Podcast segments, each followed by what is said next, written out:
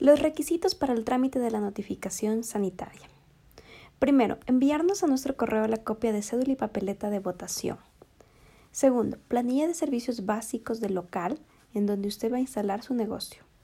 Tercero, el registro único de contribuyentes o RUC. Cuarto, en caso que ya disponga del RUC, en el portal del SRI con, con su clave deberá añadir la actividad económica y establecimiento. Y como quinto, necesitamos la marca de su agua. Con todos estos requisitos empezamos el trámite. En la notificación sanitaria incluye los siguientes servicios. Obtención del toque firma electrónica como primer lugar. En segundo lugar tenemos categorización en el Ministerio de Industrias y Productividad. Tercer lugar tenemos firma y respaldo de un ingeniero químico en alimentos.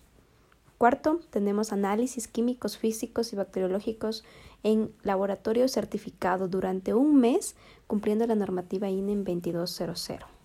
Quinto, información sobre lo que debes colocar en tu etiqueta.